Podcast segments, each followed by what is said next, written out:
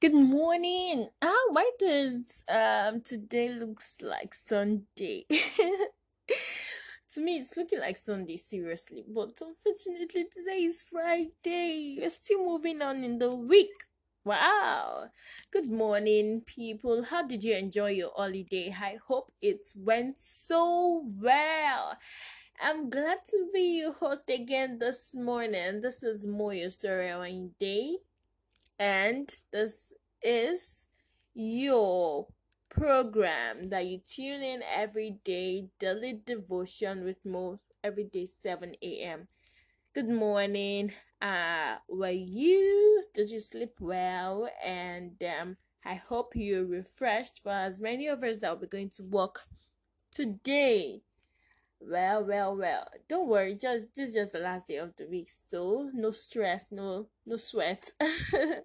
and those of you that still continue the holiday, well, good luck. Enjoy. So today's topic is we are his property. And our text to be read from Romans chapter 14, verse 1 to 9. Let us pray. Lord Jesus, we want to say thank you. Thank you for all you've done in our lives. Thank you for being our Lord, our friend, our Father, our everything.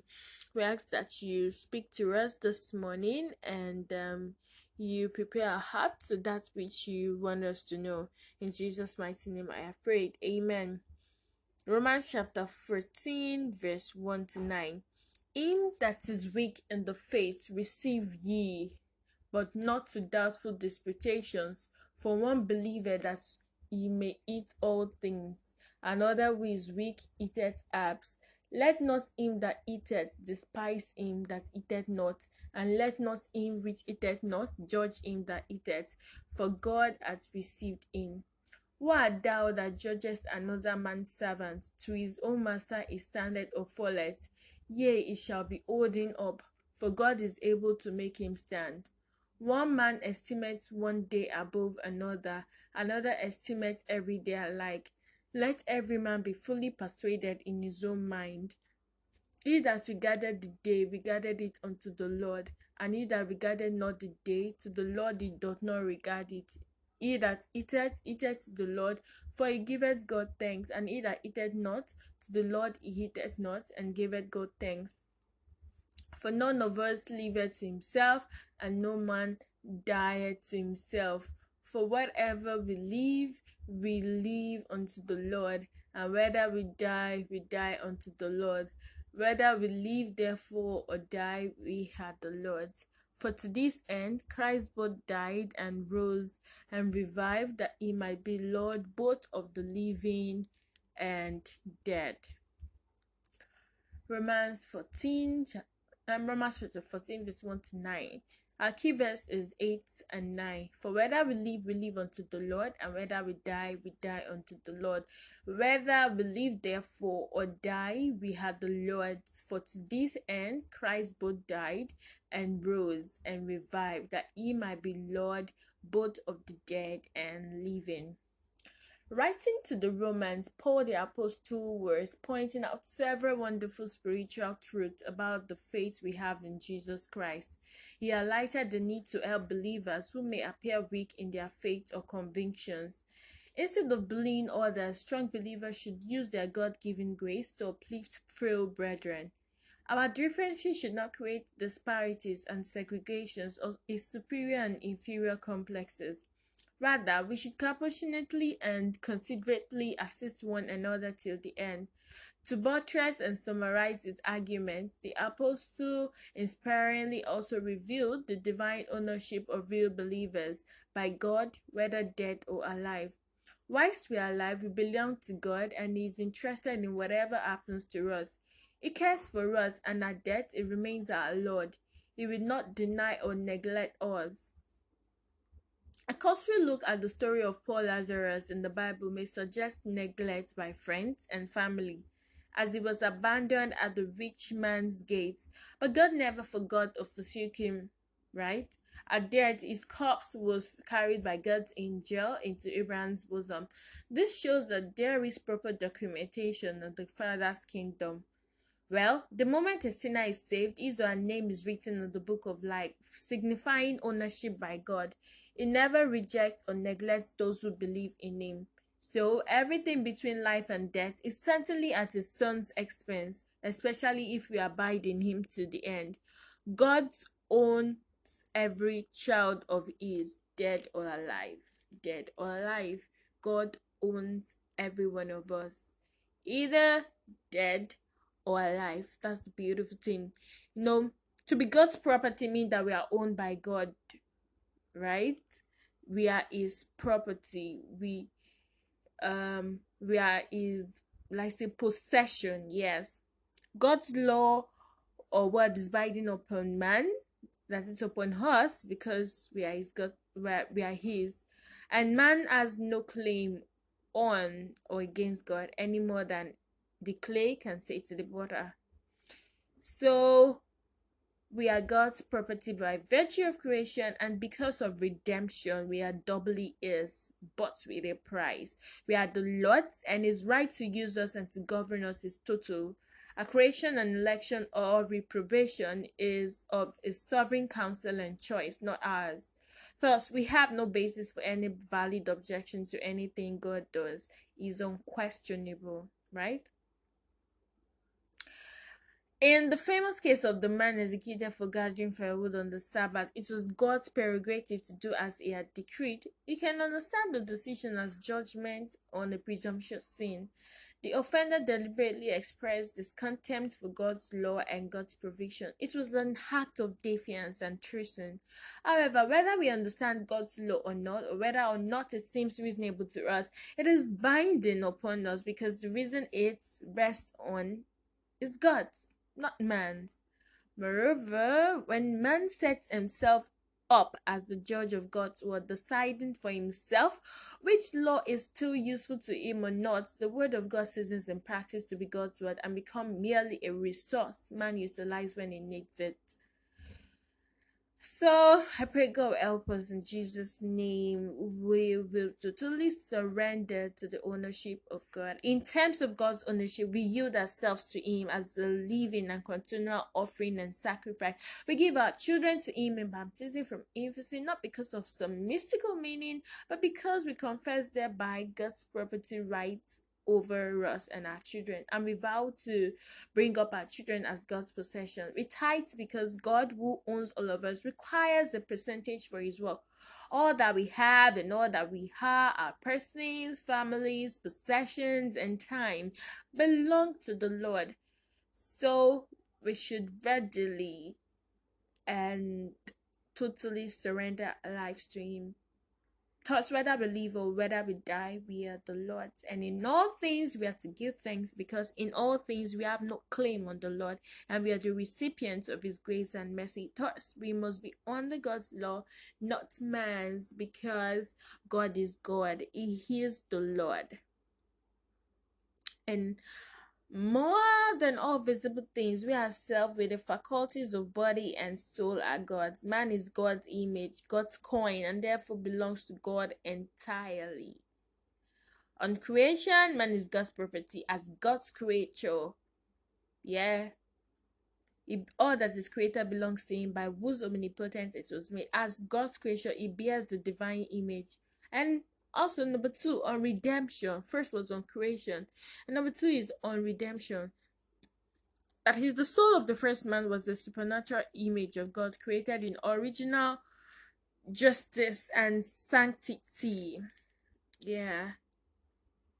So, in the in consequence of the first sin, the soul was deprived of sanctifying grace, and God had compassion on man and found means through the incarnation to restore His image on the human soul. So we should render to God our soul, our understanding, our will, our heart, our body, and all its members. So let us always put this in mind. The Bible is clear, very clear, that a saved man is accountable to God for what he does in this body. That is, a saved man is holy in body and spirit because it's bought for a price. The prize was what Christ did for you personally when forgiveness was found within your heart, and so a clean and holy heart was given. Thus, you become God's property because you trusted that you, you trusted what Christ did for you personally, and by the power of God's grace that saves you, amen. So you were given the presence of the Holy Spirit to glorify Him in your body and spirit. So you're God's property and not your own. Yeah, you're not your own. More importantly, because the earth is the Lord's and the fullness thereof, the world and they that dwell therein. Understanding the scripture give us awareness that nobody owns anything on earth. We don't own ourselves, and we certainly don't own our property, right? Thirst. If you find yourself being coming puffed up over what you have or how good you look or consider that God can separate you from what you think you have. Hmm. I just want to say don't form an attachment to things on earth. They don't belong to you. He said form an attachment to God because we belong to Him. It is when we form an attachment to God and He will give us the things that we need. Remember Matthew 6, verse 33.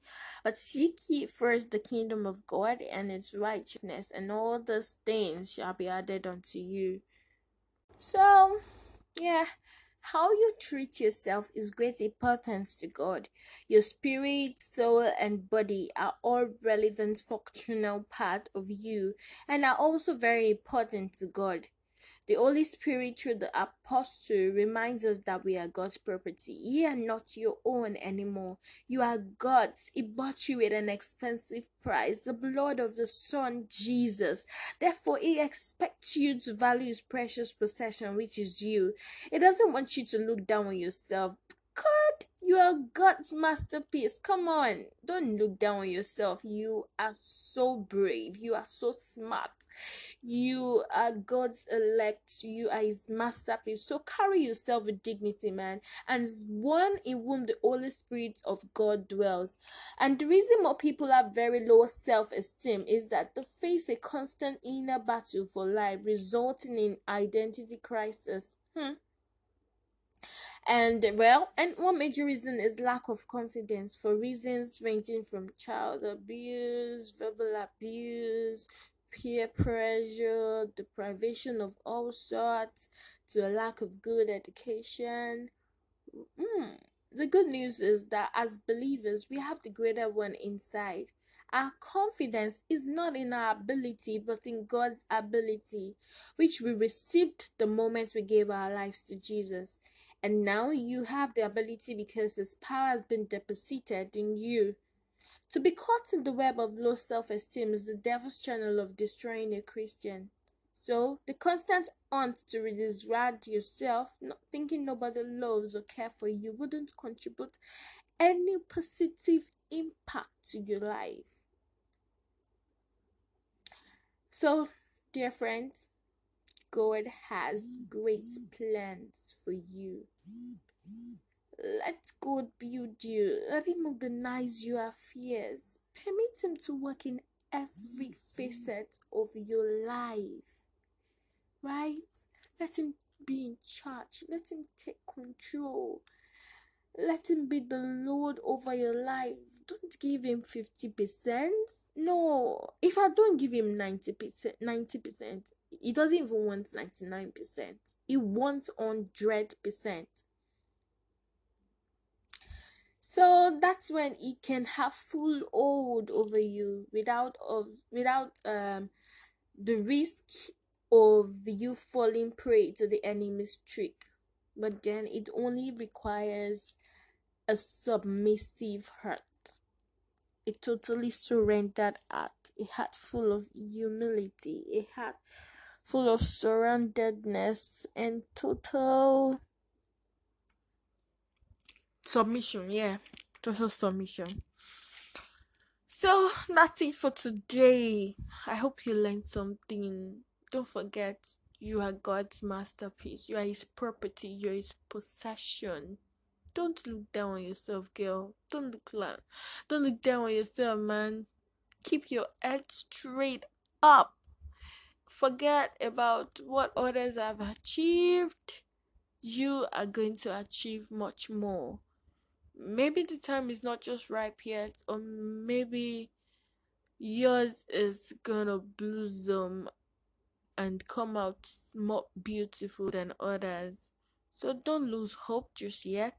Remember that God loves you it wants the best for you and is planning to give you the very best. Don't forget the thoughts that I have towards you is a thought of peace and not of evil to give you an expected end. So, sure, sure, that expected end is gonna come. Let us pray. Lord Jesus, we want to thank you for your promises. We thank you for your presence in our lives. Thank you because you love us and you care for us. You care so, so, so much for us. And we understand from the thought of today that you, every child are yours, either dead or alive. You own us, you own every part of us. We ask and pray that we, we, we give you give us the grace to totally surrender and give full submission to you. As we go about the activities of today, we pray that you go before us and make every crooked way straight. Give us victory in all our endeavors, dear Lord, and grant our heart desires. Help us that people may see us and see that we are the child of the King. See your glory in us. And every low self esteem we take away right now in the mighty name of Jesus. Thank you, Almighty Father, for I know you've answered my prayers. In Jesus' mighty name, I have prayed. Amen. Thank you so much, Darius, for joining again today. I'll see you again tomorrow, same time, same station. Do have a super duper beautiful day.